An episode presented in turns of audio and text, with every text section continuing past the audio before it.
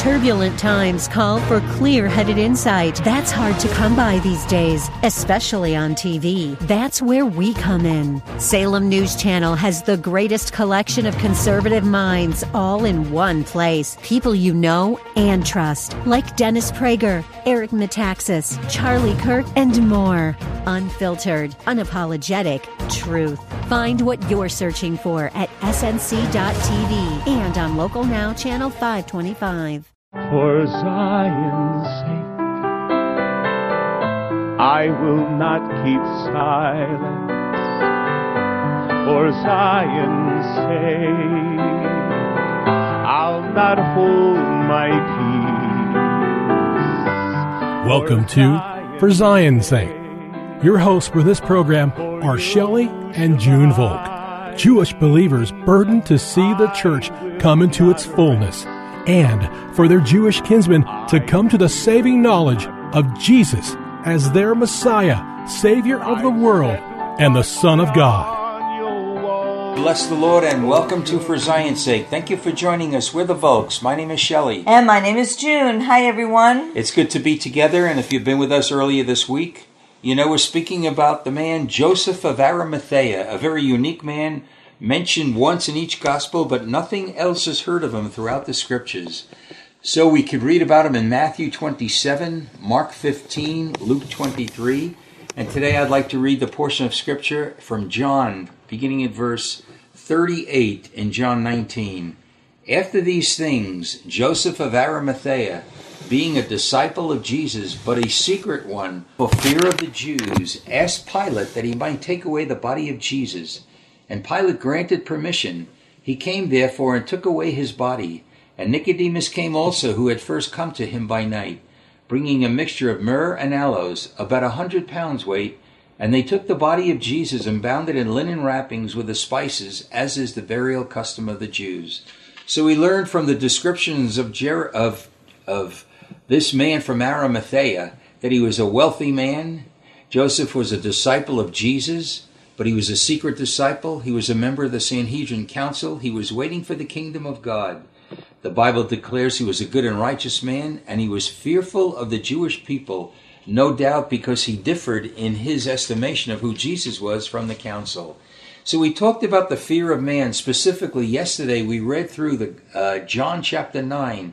This is the story about a man born blind. And when the Pharisees went to the parents of this man, they said, "You talk to him. We don't know how it happened." And they did not want to give credit to the Lord because of fear of the Jews. They would be thrown out of the synagogue. But what's interesting, Junie, in, in John nine, the story of this man born blind, we see in verse eleven in John nine, when asked who opened his eyes, he replied by saying, "The man who is called Jesus made clay and anointed my eyes and said to me, 'Go to Siloam and wash.' So I went away and washed, and I received sight." In verse seventeen, we see a progression. After being questioned further about who opened his eyes, he said, "He is a prophet." And Junie, to the glory of God, these are the words we read beginning in verse thirty-five in John nine. So if you have your Bible, turn with us to John chapter nine.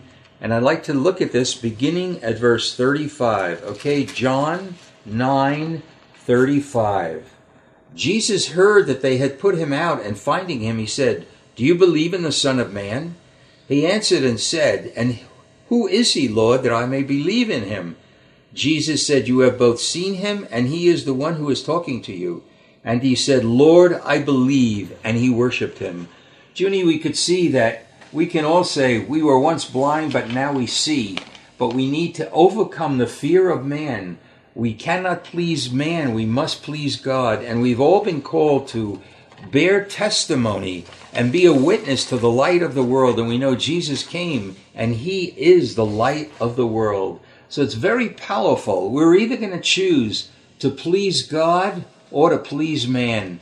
And in order to be an encouragement to all of us who might be pleasing man, we need to look at some of the scriptures that talk about pleasing God, because each one of us has that choice. Are we going to please man or please God? So, in First Thessalonians chapter two, verse four, we read, this is Paul writing to the church at Thessalonica, Just as we have been approved by God to be entrusted with the gospel, so we speak not as pleasing men, but God who examines our hearts. We see in John eight twenty-nine, I do always those things that please him or please God. And it's interesting, Shelley, because Joseph of Arimathea was um, uh, a rabbi, and he knew that believing in Jesus would mean he would be stoned to death, but he identified with the body of the Messiah, yes, Lord, in the worst condition, and that was really pleasing to God. And even today, the church in its condition, do we identify with the body of the Messiah, the body of Christ? Do we realize that God is at work in each one of us to transform us and to change us, that we might be pleasing in his sight? And it's very costly, isn't it, Shelley, to um, really please God, because many times man will not understand that. It's really true, and it's a situation that we all face. Sometimes standing up for God is going to be very costly, but that's what's pleasing to God. And too often we're hindered because we want to please man, or we're afraid of the rejection or the reprisals we will have by being a believer, and not just believing, but living for the purposes of God. So, also f- carrying on with the scriptures about pleasing God, we read in Hebrews chapter eleven, verse five, by faith Enoch was taken up so that he should not see death. He obtained the witness that before his being taken up, he was pleasing to God. You know, Junie, we could read this, we can pray about it, but this excites something. This should excite something in all of us. What a delight it is that we could be pleasing to God. We can delight his heart by us following him and loving him and being that witness that God is calling us all to be. And we see in Hebrews eleven five that it was by faith. So really the the heart of believing is really by faith. And faith is the substance of things hoped for. Yes, Lord. The evidence of things not seen. So many times we will um, be called to do something that we don't see or we don't understand.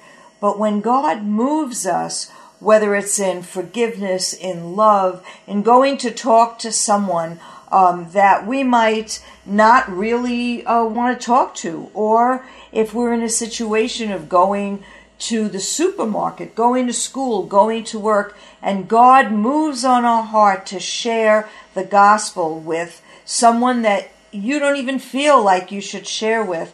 This is by faith, obedience, listening to the Lord, and moving forward that we might see the glory of God. Bless the Lord. It's so true, Junie. And I think connected with a life that pleases God, there must be an attendant fear of God that accompanies that. We are so man-pleasing, and when we're man-pleasing, we don't live in the fear of God. And when we're talking about fear, it doesn't mean a shuddering fear or a fright.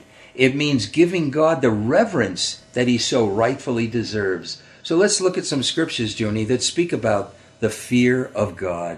We see in Deuteronomy ten twelve, and now Israel, what does the Lord your God require from you but to fear the Lord your God, to walk in all his ways and love him, and to serve the Lord your God with all your heart and with all your soul.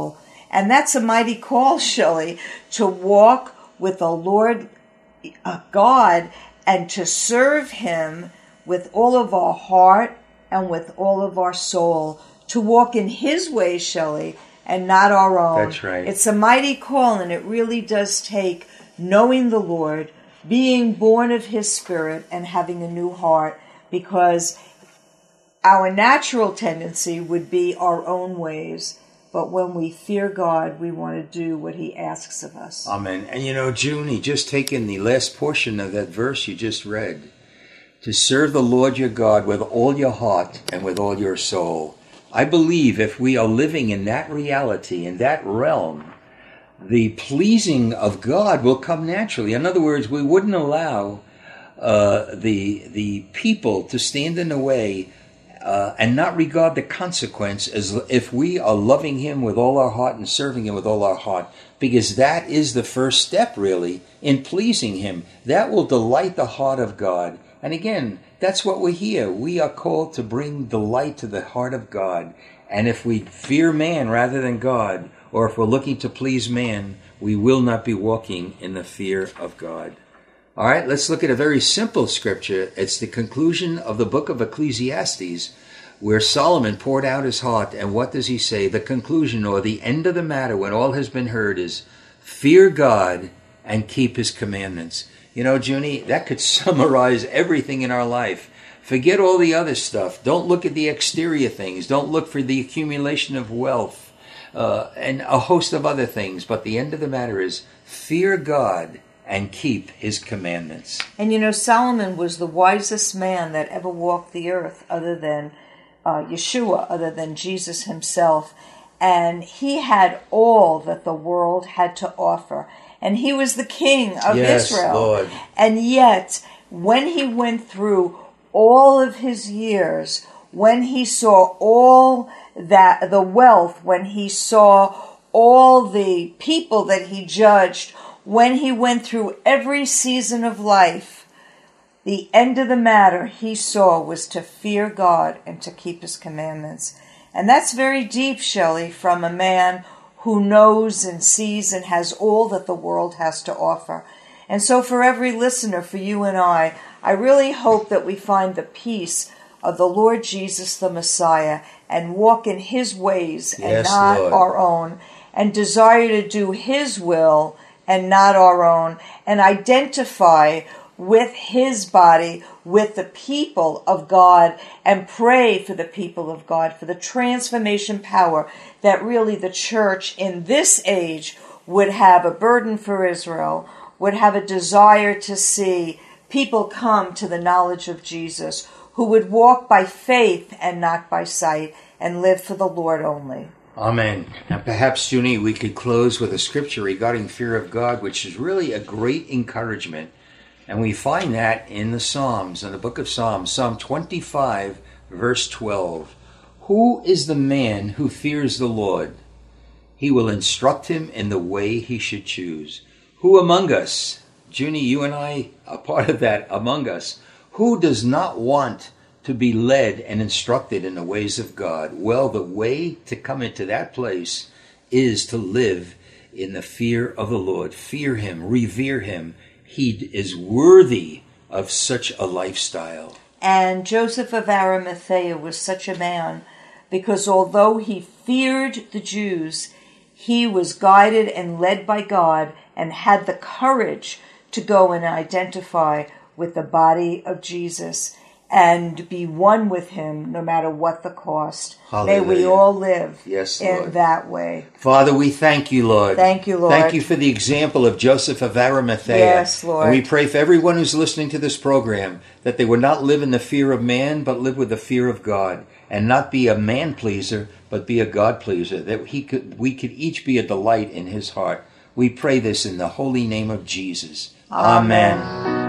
For Zion's sake. On behalf of For Zion's Sake, thank you for joining us today. If you would like to contact Shelley and June, you can write to them at P O. Box seventeen eighty-four, Scottsdale, Arizona eight five two five two.